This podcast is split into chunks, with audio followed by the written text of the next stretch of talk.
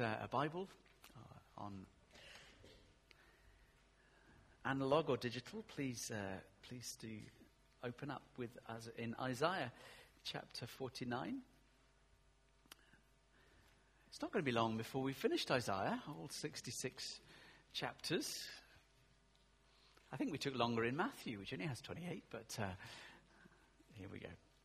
So Isaiah 49, verses 1 through to, let's go to seven. Sorry, I gave you to six, but let's go to seven.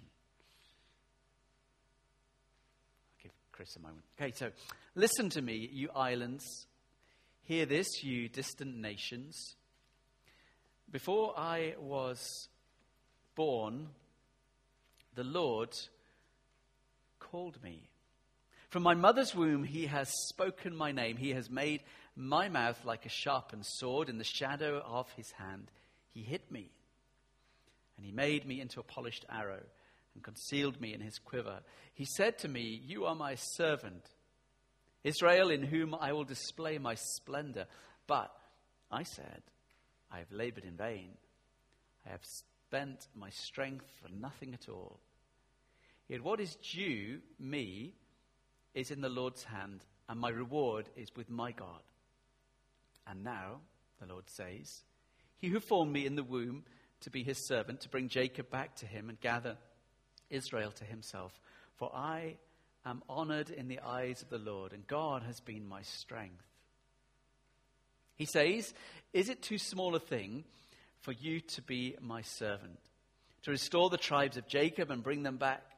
Bring back those of Israel I have kept. I will also make you a light for the Gentiles, that my salvation may reach to the ends of the earth. This is what the Lord says, the Redeemer, the Holy One of Israel, to him who was despised and abhorred by the nation, to the servant of rulers. Kings will see you and stand up, princes will see you and bow down, because the Lord, because of the Lord who is faithful, the Holy One of Israel who has chosen you.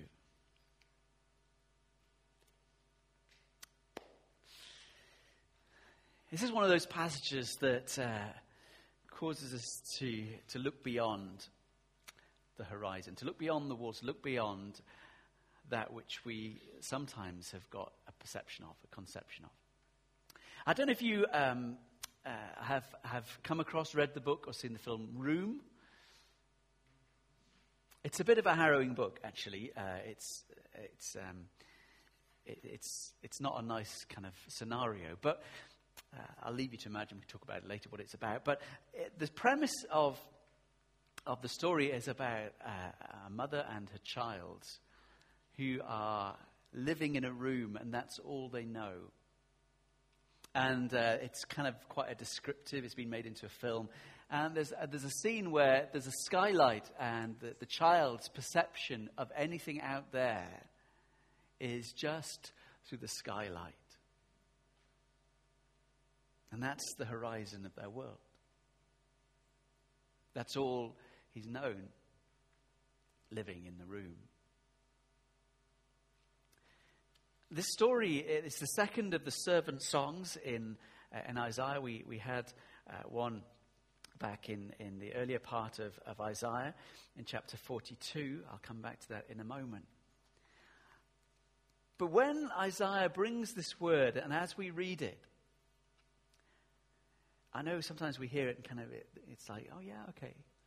But really, what the, the prophet is speaking is something that is profound and majestic and breaks open the walls of conception, breaks, breaks open the imagination, and sees beyond the horizon of that, even which the most courageous of Israelites would imagine. But before I, I kind of get onto that, I want to tell you a story how about that? Are you sitting comfortably? I remember that radio program, if that rings a bell. Uh, it's called The Bluebird and the Frogs. I used this a, a not long time ago at Christmas, but probably no one will remember it. The Bluebird and the Frogs. In a place a long way from here, there was a deep hole in the ground. It was abandoned and had been dug many years before, and nobody seemed to know what this big hole was for. But inside the hole, there's a large group of frogs. The first ones to go there had entered thinking this is a really good froggy place to be, an ideal place to live, well protected, damp, just the thing for frogs. You can imagine it. So when they discovered it, with one big jump, they dived into the hole. And diving in was the, the easy part. Getting out proved impossible. It was a much deeper hole than they had imagined. In fact, it was so deep, the frogs never got out again. So they had to live there, down in their hole, way, way down. I don't know if you know much about frogs, but they got married together and they had baby frogs, children, and the children multiplied and they formed a lovely frog society. Some of the older ones, though, remembered the beauty of the outside world. And at times they got really homesick thinking about the place from which they had come. They used to tell stories to their children and great grandchildren, froggies. When I was young, before I fell into this hole. That's always how they began. And the children listened well enough, but rolled their eyes sometimes, thinking, oh, that old story again, because they'd never been outside, and they assured themselves that they were just the stories that the old frogs told, made up because they were feeling their age and not quite in possession of all their faculties. You know what old frogs are like. And the time came eventually when the old frogs, those who'd known of that time, died. And with the passing of time, the stories were forgotten, and new generations of frogs were born, and society adapted and developed, and, and they started frog schools because, you know, they needed to educate their frogs about living in the hole, and they got special certificates to pass. And they ended up convinced with all this great society and the frog thinkers, thinking that their big hole really was the only place that existed in the whole of the universe. This was it. Of course, they'd, they'd uh, hopped right to the edges and hopped as high as they could and, and delved as deep as they could. And after much rigorous scientific analysis, they discovered and proclaimed what was real was the real, round, deep hole where water and solid earth combined, and that was what existed. And they would sing a little song Little frog, you will never see a hole better than this one. Love with pride the hole where we're all born. I hope you're liking the story. Now, inside the hole, life went on as it does in most every place. There were strong, bossy frogs who ordered all the ones about, and the, the most delicious insects would go to the most bossy frogs. The weaker frogs used to mumble about this being terribly unjust, and it's just not fair. And so, for that very reason, they started to mutter among themselves and began to prepare for a revolution that would change things. When the dominant class would be overthrown and life in the bottom of the hole would be democratic and insects would be distributed with justice. If the hole was not as good as the song above, it was because it was dominated by those stronger, selfish frogs. But one day, a bluebird, beautiful bird, saw the hole and decided, I wonder what's down there. So the bluebird swooped down and, and flew down into the depths, down, down, down, and was overwhelmed and surprised to see it was full of frogs. But that was nothing with the amazement the frogs had of seeing the bluebird. Whoa, what is that? What a strange and beautiful creature. Its very presence seems to bring serious doubts about all their theories about the world because there was certainly no record in their registers and, and books and scrolls of any such creature. The poor bluebird, as it swooped and dived and sat and looked, was stricken with pity for their frogs because he realized that they were prisoners in that fetid, dark, dank hole without any apparent knowledge of the beautiful world outside. How was it that they could live there without ever thinking of leaving? But the frogs knew perfectly well that the world outside didn't exist. This was their reality, that was their universe.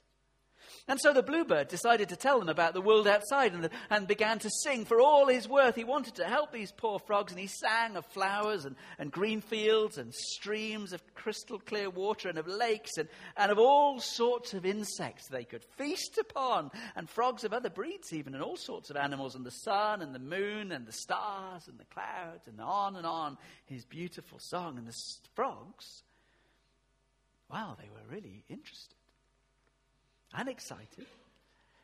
But soon they began to disagree among themselves. Some believed, that the blue, some believed in the bluebird and began to think about that new life out there. Wow, what would it be like? They began to sing new songs and were altogether happier. They began to make plans and think of how they could leave the hole. No longer so involved with all the old political intrigues. We don't want democracy democratization of the hole in which we live, what we want to do is leave and live in this whole new world. We'd rather be humble folk outside the hole, where everything is more beautiful, than be dominated by the elite here inside, where everything is so dark and smelly. But the other frogs frowned, croaked deeply. They would not believe. It was all in vain this animal, this bird, this blue thing, they said is a trickster. We know that these things don't exist. We learnt it at school. So King Frog called his generals, shared his thoughts, and they worked out that Bluebird's ideas were very dangerous. Politically, socially, economically dangerous. You know, those other frogs were losing interest in their work. They weren't doing as much hard labor. They, were, they weren't kind of caring as much as they were. They had dreams and ideas above their station. They worked less and croaked more. And it was clear that the words of the bluebird were just a clever part of the intrigues of the opposition, a ploy. A dangerous ploy. Because the singing weakened society. So the intellectual frogs made careful thinking and plans, and their report came back that they had to do something about the bird. So the next time the bluebird appeared, they captured the bird, killed it, stuffed it, and put it in the Central Frog Museum. And the rest of the frogs were expressly prohibited from singing songs that the bluebird had sung to them. But one day, a very young frog visited the museum and asked the teacher, Teacher, what's that? It's a bluebird, said the teacher. And what are those strange things on its back? he asked. They're wings. And what are wings for? They're for flying. Do we fly? No, said the teacher. We don't fly, we jump. But wouldn't it be better to fly? And the teacher understood, and with a discreet smile, that even though the bluebird was stuffed, it'd never be forgotten.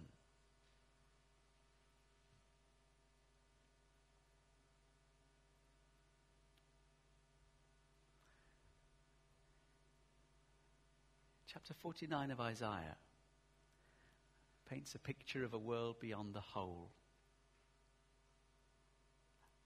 A bigger vision than you'd imagine than Judah could imagine, than the people in exile and the oppression of, uh, of the Babylonians. And, and we heard last time we were, in, we were preaching through Isaiah that, that they, they'd heard that they could begin to move back to Jerusalem, but only a few went. And, uh, and they were thinking, where is God and what's happened? And, and where were all the promises had been dashed?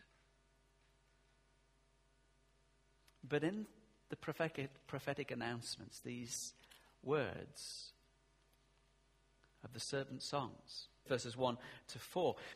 Here is my servant. I will put my spirit on him, and he will bring justice to the nations. He will not shout or cry out or raise his voice in the streets. A bruised reed he will not break, and a smoldering wick he will not snuff out. In faithfulness he will bring forth justice. He will not falter or be discouraged till he establishes justice on the earth. In his teaching, islands will put their hope. Servant songs. This is part two. We read it just a little bit earlier. But the question is who's Isaiah talking about? You see, it seems a little bit ambiguous. I mean, in verse 3, it could be Cyrus. He said, You are my servant. Remember, we talked about uh, earlier on in, in, in chapter, uh, in, in um, uh, in the prophetic words, it talked about Cyrus being the anointed one, the one that God would raise up, the one that, uh, in, in verse 45, the Lord says to his anointed, to Cyrus, is that whom Isaiah is speaking in this servant song? Or, or perhaps in verse 4, but I said, I've labored in vain. Is it about Isaiah? Is that who this song is about? It seems a bit of a mystery. I mean, we, we look at it with the benefit of hindsight. We know the end of the story. It's about the promised Messiah. Hebrews chapter 10, verse 1, talks about, uh, uh about the law and the Old Testament being the shadow of the things to come. It's real. It's tang- It's sort of there. We apprehend it. We conceive it. But it's just a shadow of what God is going to do. And here we have kind of like a projection. There's an image being formed. The shadow of what God will do. But it's partial. It's not complete. In the first servant song in chapter 42, it's about the servant, about how this uh, servant will be a king and a general and bring justice to the whole world. In the second song here in chapter 49, this song is sung by the servant himself, and it speaks prophetically. It speaks of how this one that God will raise up will be rejected, but ultimately vindicated. You see, Isaiah is a little bit of a conundrum. For Isaiah, as he speaks, and as the, uh, his hearers, and, and even indeed through the whole of the rest of the Old Testament history, we're left with this slightly peculiar picture. It's like trying to get the lay of the land without a map. It's like trying to chart these watercourses of tributaries of insight and, and prophetic utterance and, uh, and what God is doing, and, and, we just can't see how it fits together. I was talking to someone who's writing an essay on, on the messianic hope of the Old Testament, and uh, they were saying, Well, what do you say? And I said, Well, it's, it's like this puzzle. It's like a jigsaw puzzle that they've got, they've got all the pieces and there's no picture to work out how it fits together. But you kind of know that all the pieces are there, but just how does it arrange? Well, Paul gives us a clue in Acts chapter 13, verse 47. He, he quotes from Isaiah 49. Let me read it to you. Isaiah, uh, sorry, Acts chapter 13, verses 47, a direct quote about Jesus. I'll, I'll read the verse before. Then Paul and Barnabas answered them boldly. That's the Jews in the synagogue. We had to speak to you the word of God first. Since you reject it and don't consider yourselves worthy of eternal life, we now turn to the Gentiles.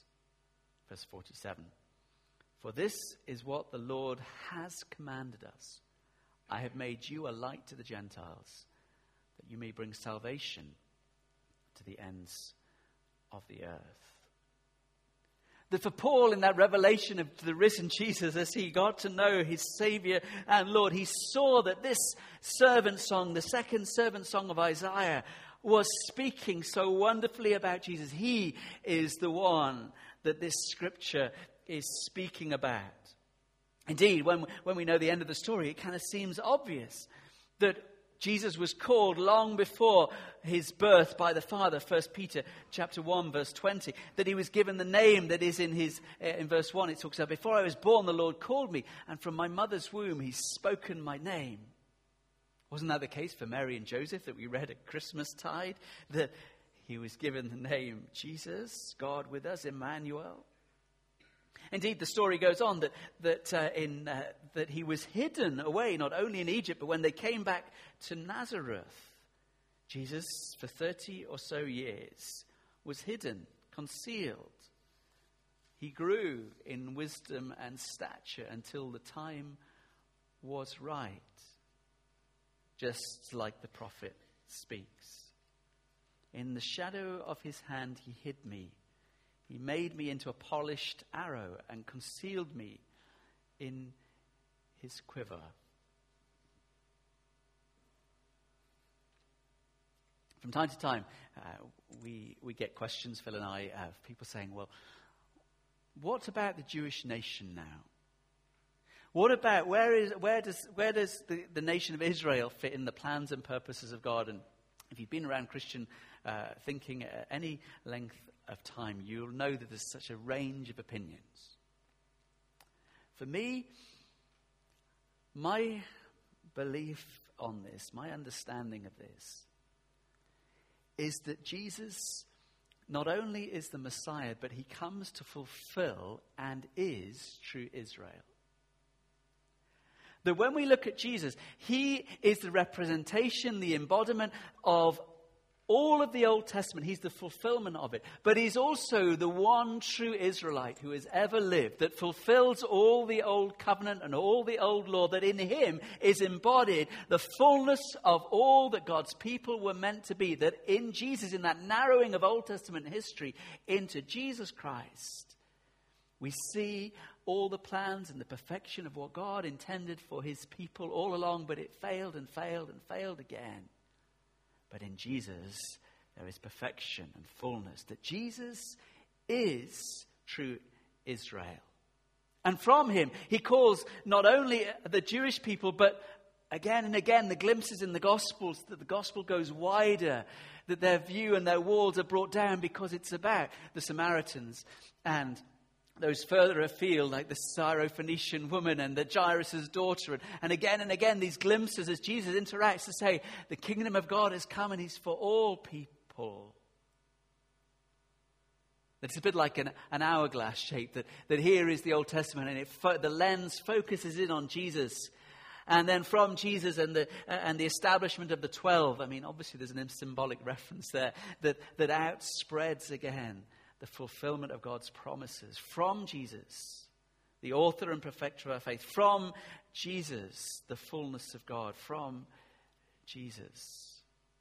I mean, if you think about the story in Matthew's gospel, it seems to make sense. Chapter 1, in verse 1, it, we're told that this Jesus, this gospel, this one that we're about to hear the story of, is the true son of David, the true descendant of Abraham. Chapter 2, verse 15 in, in the birth story is not that, that Jesus had to flee. He's like the, the, the, the um, like fugitive Israel. He's, he's got a mini exodus. He's cast out into Egypt. In chapters 3 and 13 to 15, he comes back, he's baptized. It's like a figurative crossing of the Red Sea and the Jordan.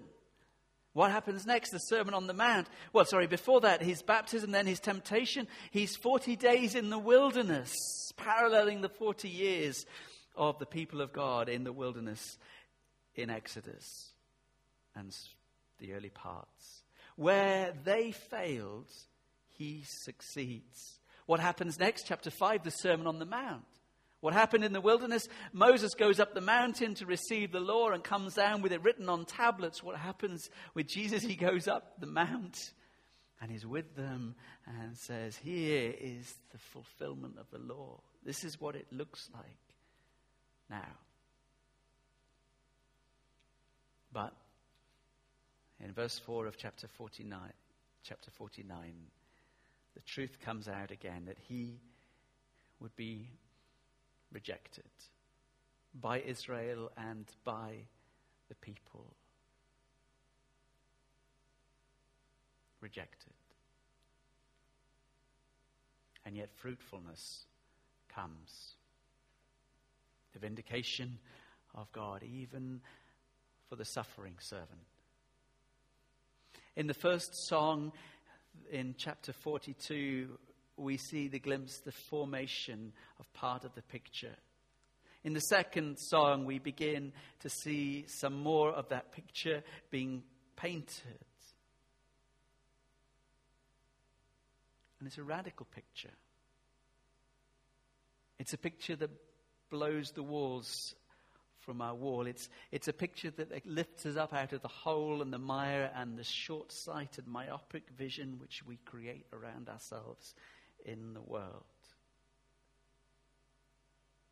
For Paul, as he preaches to the Jews, as he leaves the synagogue, he points to the cross, to the victory of God that is so colossal that it even extends to the very nations, the islands in the farthest reaches across the oceans that have only just heard of in old, old stories.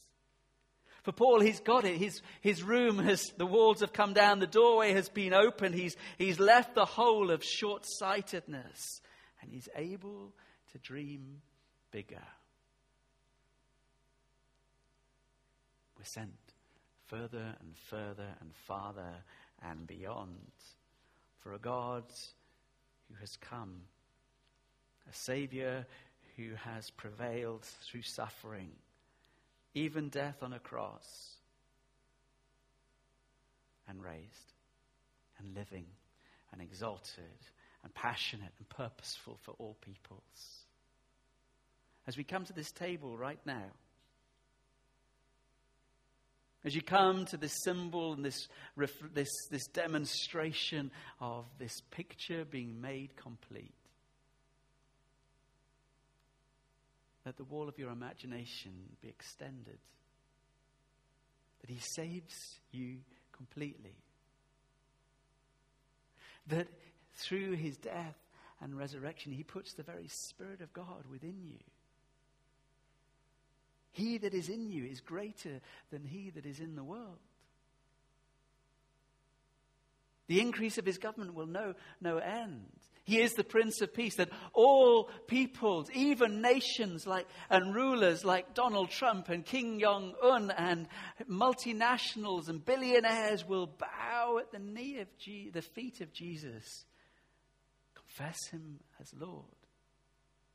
All of that power and prestige, all of, of that infamy, infamy will be as nothing as you come to this table and recognize the completeness of his salvation. He, we've sung it already. He is mighty to save. I pray the walls of your conception, the walls of your preconceptions would diminish. But what does God want to do in you? What does God want to do through you? How can the potter take the clay of your life and refashion it? How might the world look as we step out in faith and say, This is the one I know, this is the one I worship? Nothing is impossible for him.